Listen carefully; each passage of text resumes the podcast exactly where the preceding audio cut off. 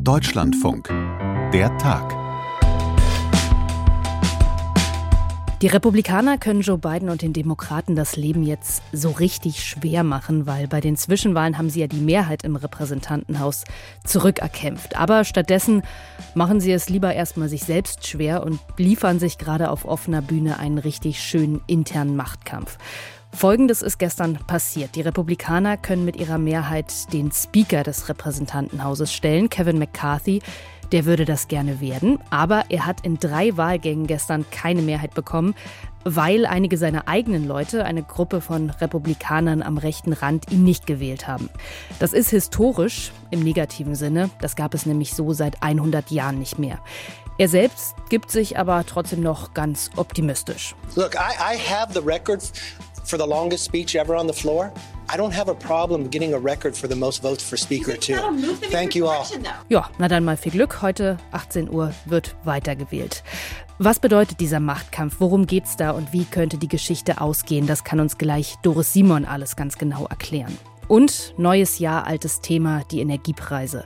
Viele Menschen müssen jetzt ab Januar viel, viel höhere Abschläge zahlen, beim Strom häufig doppelt so viel. Und viele fragen sich, Geht da wirklich alles mit rechten Dingen zu? Oder nutzen da vielleicht einige Konzerne gerade die Gunst der Stunde und machen sich mit den Zahlungen ihrer Kunden oder auch mit Steuergeld so richtig die Taschen voll? Die Bundesregierung hat jedenfalls im letzten Jahr gesagt, genau das will sie verhindern. Aber ich zumindest, und ich glaube, so geht es sehr vielen, habe davon noch nichts mitbekommen. Dem gehen wir heute mal nach, wie da der Stand ist und wie man sich als Kunde möglicherweise wehren kann gegen exorbitante Strompreise. Soweit unsere Themen für heute, der Tag am 4. Januar 2023. Ich bin Josephine Schulz. Hallo, schön, dass Sie zuhören. No person having received the majority of the whole number of votes cast by surname A speaker has not been elected. Ja, was war das denn da gestern im Repräsentantenhaus? Das kann uns jetzt bestimmt Doris Simon erklären, unsere USA-Korrespondentin. Hallo Doris. Ja, grüß dich. Also Kevin McCarthy ist gestern bei drei Versuchen durchgefallen bei der Wahl zum Speaker, hat nicht genug Stimmen von seiner eigenen Partei bekommen. Was ist da gestern abgelaufen? Kannst du das nochmal schildern? Kevin McCarthy hatte nicht die Stimmen, die er brauchte. Die Republikaner haben eine hauchdünne Mehrheit im Repräsentantenhaus und er konnte sich nur leisten, dass vier seiner Fraktionsmitglieder nicht für ihn stimmen. Das war aber vorab nicht sicher. Er ist dieses Risiko eingegangen und dann ist das passiert, was er hoffte, dass nicht passiert.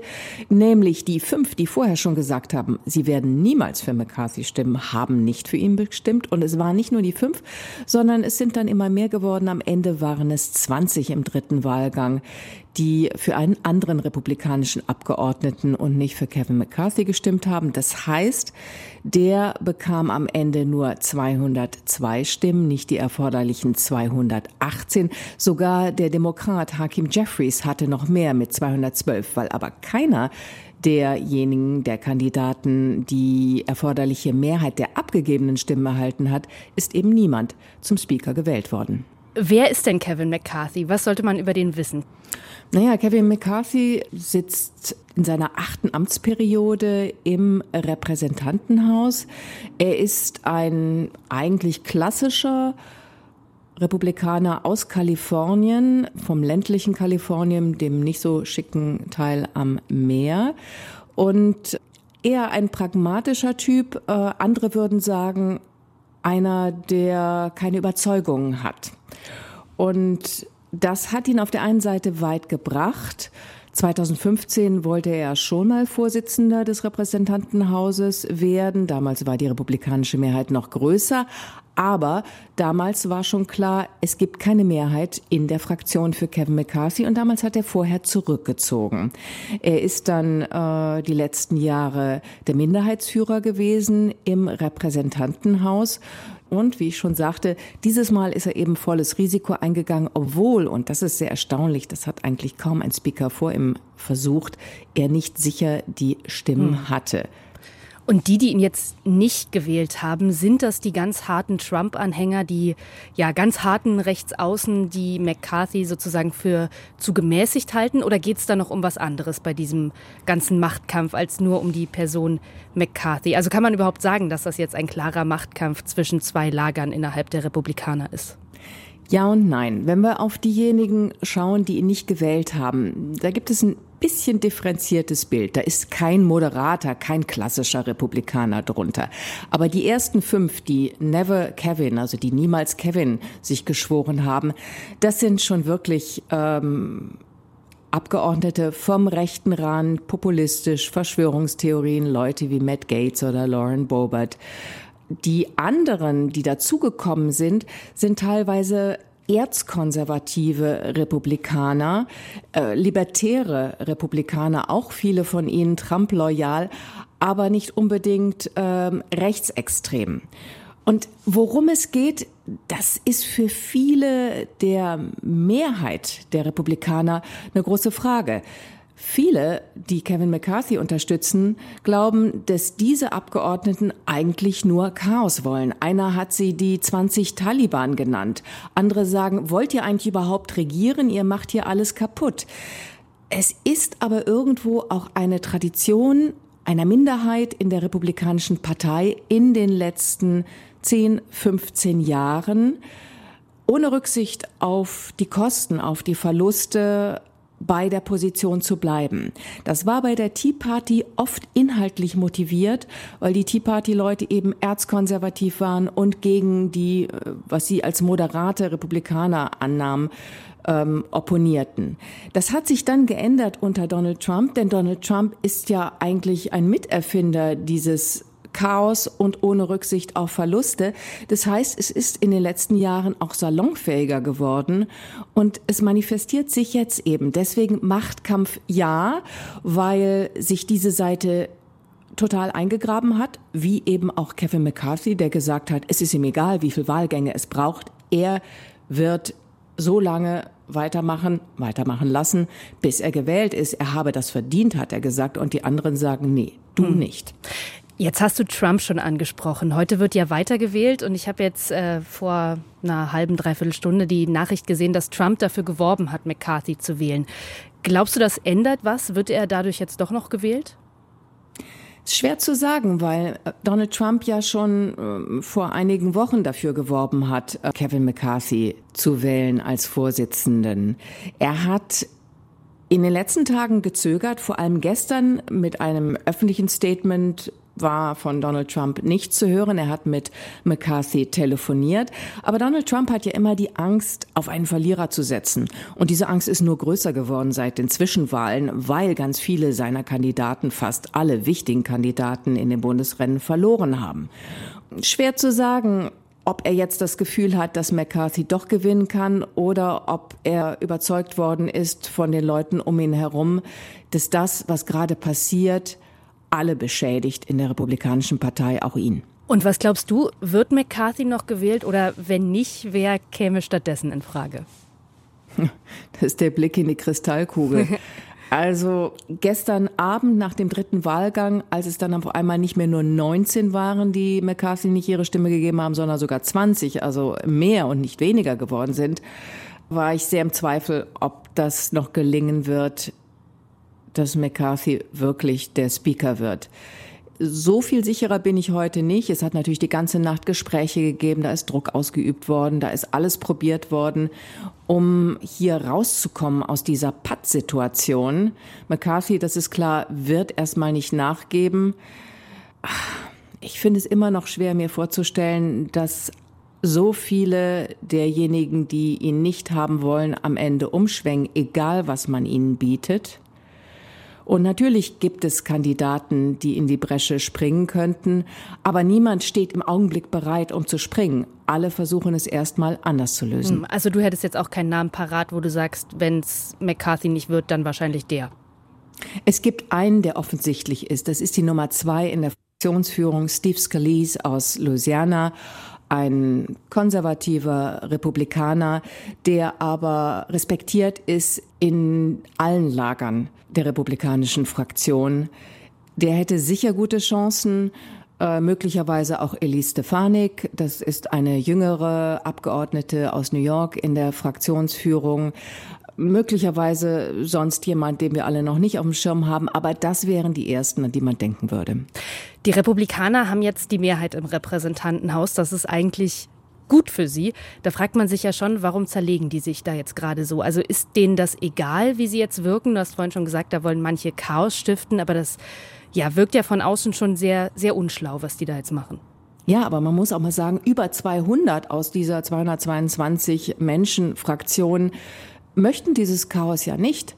Die möchten ja anfangen, die Regierung Biden entweder mit Untersuchungsausschüssen zu verfolgen oder Gesetze anzuschieben und das zu tun, was sie ihren Wählern zu Hause versprochen haben. Und das ist eben bei der ganz großen Mehrheit der Republikaner nicht Chaos zu stiften. Für die ist das natürlich eine Katastrophe, denn in zwei Jahren stehen die wieder zur Wahl. Und es passiert ja nichts, solange kein Speaker gewählt ist. Es kann niemand vereidigt werden. Es kann überhaupt nichts im Repräsentantenhaus passieren, solange kein Speaker gewählt ist. Nur diejenigen, die auch gewählt worden sind auf einer Basis von ich trete an gegen dieses verkommene Washington, wo überall nur gedealt wird und ähm, selbst bei uns manche, das wird ja auch Kevin McCarthy von diesen Leuten vorgeworfen, nur Geschäfte gemacht werden, nur das Geld regiert, die ähm, haben halt andere sozusagen Vor Vorgaben auch von ihrer Hardcore-Basis. Und deswegen waren die gestern auch nicht zu beeindrucken mit Aufrufen zur Einigkeit und zu der Gefahr, die von der jetzigen Situation für die Republikaner, für die Abgeordneten, aber natürlich auch für die Partei entsteht.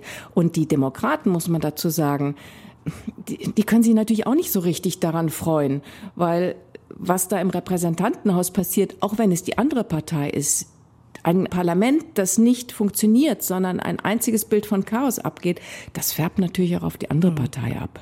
Aber glaubst du nicht, dass vielleicht am Ende Joe Biden oder die Demokraten ja die Profiteure dieser Situation sind, wenn sich die Republikaner da jetzt so zerstreiten? über diese Speakerwahl, weil das könnte ja auch bedeuten, dass wer auch immer dann Speaker wird, ein sehr schwacher Speaker ist oder dass ja das die sicher. Demokraten vielleicht doch mehr durchkriegen, wenn die Republikaner sich nicht auf eine einheitliche Linie einigen können. Dass sie mehr durchkriegen, das sehe ich noch nicht. Aber dass sie vor allem bei unabhängigen Wählern. Es gibt ja viele Wechselwähler in vielen Bundesstaaten der USA. Teilweise ist es ein Drittel der Wähler der Registrierten. Die gucken drauf, was passiert denn eigentlich? Die gucken ohne große Parteibindung darauf, wer erreicht was. Und da kann es natürlich sein, dass ein Präsident, der ausgerechnet auch heute zum Beispiel einen überparteilichen Trip macht nach Kentucky, wo er den republikanischen Minderheitsführer im Senat dabei hat, Mitch McConnell, wo er den Gouverneur von Ohio, auch ein Republikaner, und einen anderen Gouverneur, einen Demokraten dabei hat. Also zeigt, wir erreichen etwas für das Land. Es geht hier um äh, die Bemühungen der beiden Regierungen, da ist ja neulich ein Gesetz verabschiedet worden, die Industrie äh, auf Grün umzustellen. Das ist praktische Politik. Das schafft Jobs, da kommt Geld ins Land, da bewegt sich was. Natürlich ist das etwas, was im krassen Gegensatz steht zu dem, was im Repräsentantenhaus gerade passiert. Aber ob das dann bei der Wahl in zwei Jahren noch eine Rolle spielt, ist eine andere Frage. Doris, dann vielen Dank dir und dann sind wir gespannt, wie es heute weitergeht in den USA. Gerne. Das war jetzt natürlich grundsätzlich keine Riesenüberraschung, als vor ein paar Wochen die Preiserhöhung vom Stromanbieter reingeflattert kam, weil es geht ja seit Monaten um die hohen Energiepreise. Aber als ich dann auf meiner Ankündigung gesehen habe, der Abschlag verdoppelt sich ab 2023, da habe ich schon ganz schön geschluckt. Und ich glaube, das ging vielen, vielen Menschen sehr ähnlich. Und ich habe dann auch von vielen Leuten gehört, ihnen kommt das komisch vor. Die haben auch gesagt, ich habe doch Ökostrom, der ist doch gerade gar nicht knapp oder auch nicht teurer in der Herstellung als vor einem Jahr. Was ist da los?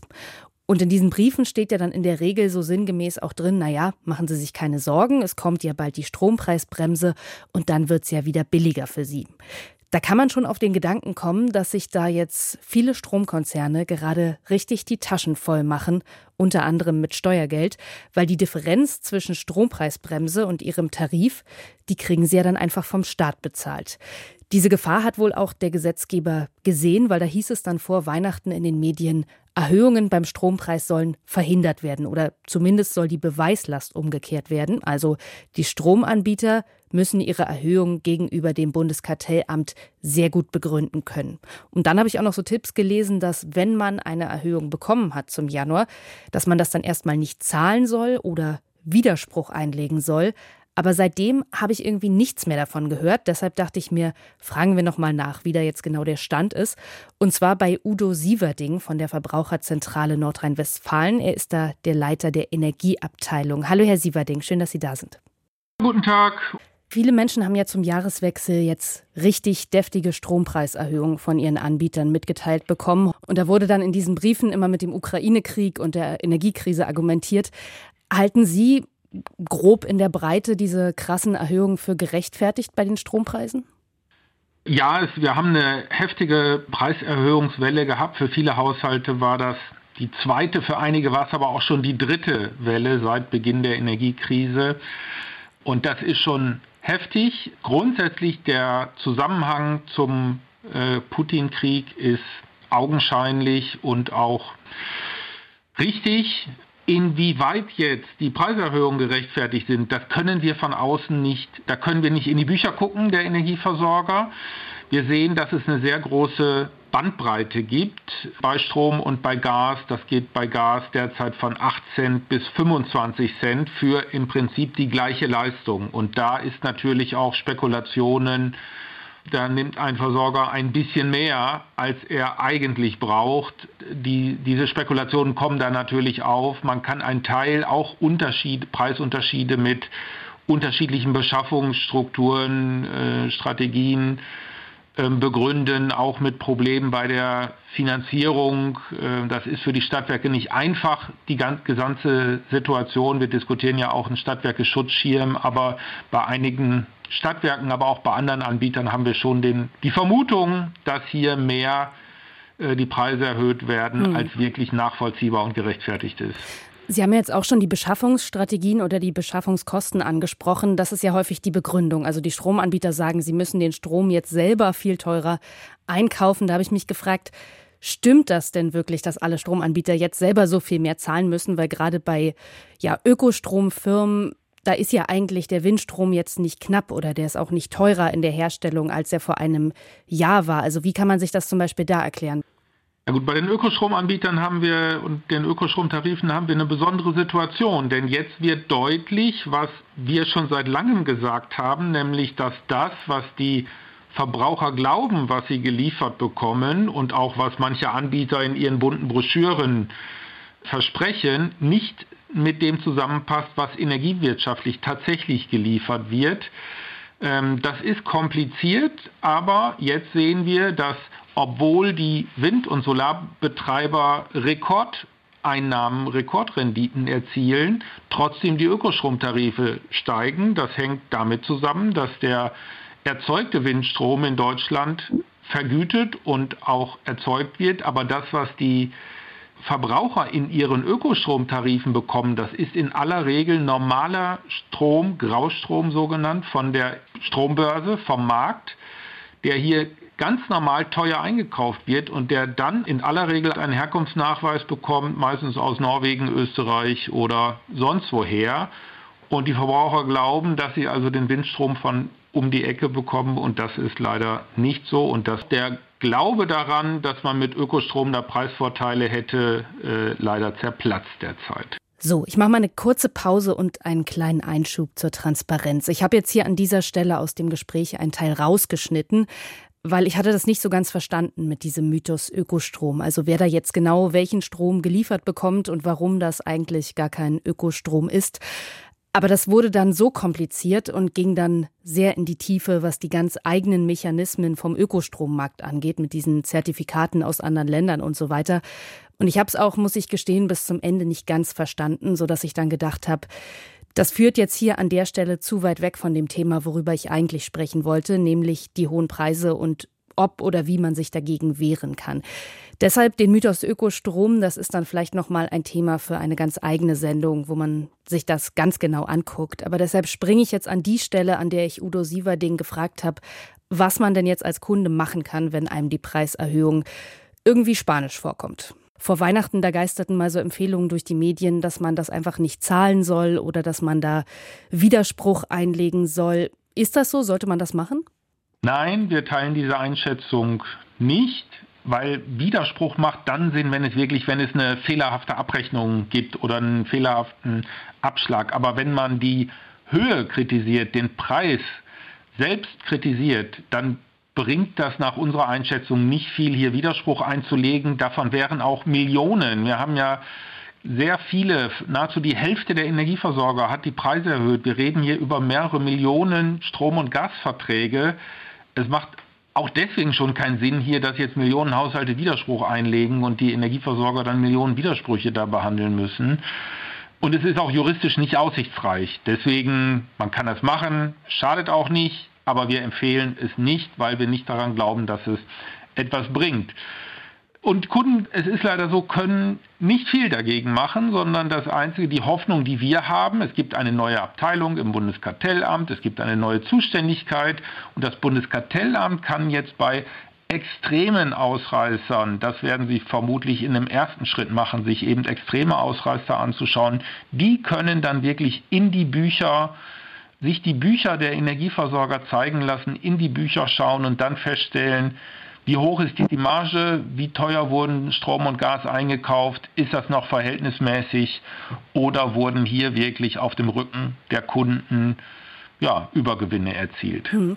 Danach wollte ich Sie nämlich gerade fragen. Also in diesen Briefen, die man da bekommen hat, da steht ja auch immer, Machen Sie sich keine Sorgen, bald kommt ja die Strompreisbremse und dann wird das eh gedeckelt und der Staat übernimmt dann eben für einen großen Teil die Differenz zu diesen hohen Preisen. Und offenbar ist ja wie Sie sagen, auch die Bundesregierung auf den Trichter gekommen, dass da jetzt möglicherweise Konzerne das ausnutzen wollen, indem sie die Preise dann sehr stark erhöhen und dann eine sehr hohe Differenz quasi erstattet bekommen. Und ich habe auch diese Meldung vor Weihnachten gelesen, dass man das gesetzlich verhindern will, indem man sagt, Strompreiserhöhungen werden erstmal, also so habe ich es verstanden, verboten, beziehungsweise wer seine Preise erhöhen will, muss vor dem Kartellamt nachweisen, dass das nötig ist. Wissen Sie, wie da der Stand ist? Weil ich habe da jetzt ehrlich gesagt gar nicht mehr viel von gehört seitdem. Ja, es gibt in dem Gesetz, was äh, kurz vor Weihnachten beschlossen wurde von Bundestag und Bundesrat zur Strom- und Gaspreisbremse in den beiden Gesetzen, gibt es einen Paragraphen, der einen Missbrauch ausschließen soll und dafür eben ein Verfahren vorschlägt. Da kommt das Bundeskartellamt ins Spiel und das kann bei Verdacht oder auch bei Stichproben kann es Verfahren eröffnen gegen Energieversorger, gegen Stadtwerke und andere. Das heißt, die müssen ihre Preiserhöhung nicht vorab genehmigen lassen. Das geht auch, wäre technisch praktisch gar nicht möglich und sinnvoll. Aber es kann nachträglich eine Prüfung vom Bundeskartellamt angestoßen werden. Und da ist es auch wichtig, die Unternehmen haben hier eine Beweislastumkehr. Das heißt, wenn das Bundeskartellamt ein Verfahren eröffnet, müssen die Unternehmen beweisen, dass sie wirklich nur angemessen die Preise erhöht haben und nicht Mondpreise genommen haben, um ihre eigenen Löcher zu stopfen und ihre zu erhöhen. So, wenn das festgestellt wird, dann äh, wird es auch Rückerstattungen geben. Ich gehe auch davon aus, dass das der Fall sein wird, weil wir schon bei einigen Anbietern die Vermutung haben, dass hier Mondpreise aufgerufen werden und dann wird das auch an alle Kunden zurückgezahlt und nicht nur an die, die Widerspruch eingelegt haben. Aber Sie sagen jetzt, Sie glauben, dass das nur für die extremsten Ausreißer gilt. Also alle, die jetzt vielleicht eine Erhöhung auf, weiß ich nicht, 50, 60 Cent die Kilowattstunde bekommen haben, die müssen sich jetzt keine Hoffnung oder können sich keine Hoffnung darauf machen, dass in einem halben Jahr dann gesagt wird, das war unrechtmäßig, Sie kriegen das Geld jetzt alles zurück.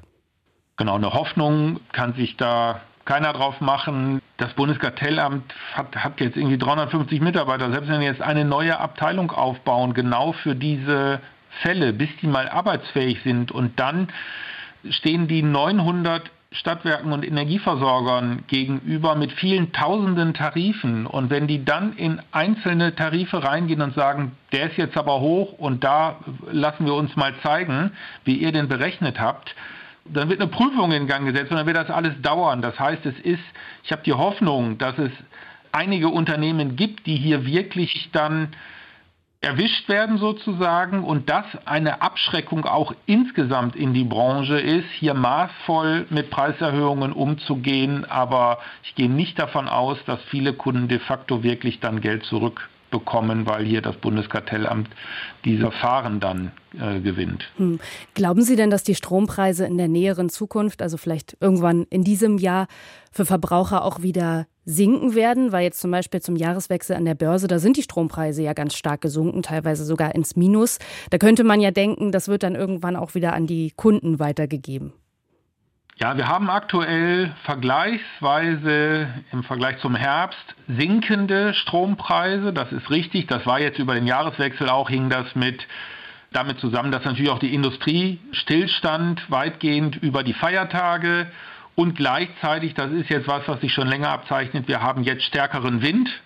Und den behalten wir hoffentlich auch in den nächsten Wochen noch, sodass wir eine hohe Windstromproduktion haben. Und das sorgt eben auch mit dafür, dass wir perspektivisch, und es soll ja auch weiter Erneuerbare ausgebaut werden, und äh, gleichzeitig äh, Energie, eingespart werden, sodass wir dann auch möglicherweise diese Spitzenwerte, die wir im August, September gesehen haben, nicht mehr bekommen, sondern sinkende Strompreise haben oder jetzt stagnierende auf dem aktuellen Niveau, was dann mit Verzögerung, aber irgendwann dazu führen wird, dass dann auch die Haushaltskunden, die jetzt zum Jahreswechsel viele eben sehr viele heftige Strompreiserhöhungen, teilweise Verdopplungen bekommen haben, dass die dann irgendwann wieder auch Preissenkungen bekommen. Ob das in diesem Jahr noch der Fall sein wird, das wird sich sicherlich von Unternehmen zu Unternehmen unterscheiden. Aber eigentlich müsste es, wenn wir jetzt gut durch den Winter kommen und auch bei den Temperaturen sind die Gasmärkte ja, sind die Signale hier auf Entspannung, müsste das eigentlich funktionieren, dass wir in diesem Jahr auch noch wieder Preissenkungen sehen. Herr Sieverding, dann ganz herzlichen Dank für Ihre Einschätzung. Gerne. Also, wir fassen zusammen Fazit um 16 Uhr. Ob Kevin McCarthy von den Republikanern noch Speaker im Repräsentantenhaus wird, sehr unklar. Über diesen Machtkampf, der da gerade stattfindet, haben wir gesprochen. Und keine so guten Nachrichten für alle, die deftige Strompreiserhöhungen bekommen haben. Widerspruch wahrscheinlich zwecklos und große Hoffnung, dass man davon jemals was wieder sieht braucht man sich nach aktueller Lage wohl nicht zu machen. Das war der Tag am 4. Januar 2023 und wie immer am Ende nochmal der Hinweis, Feedback jeder Art wird sehr gerne entgegengenommen von uns. Der Tag at Deutschlandfunk ist die richtige Adresse dafür. Ich verabschiede mich in den verregneten Kölner Feierabend. Josephine Schulz ist mein Name. Tschüss.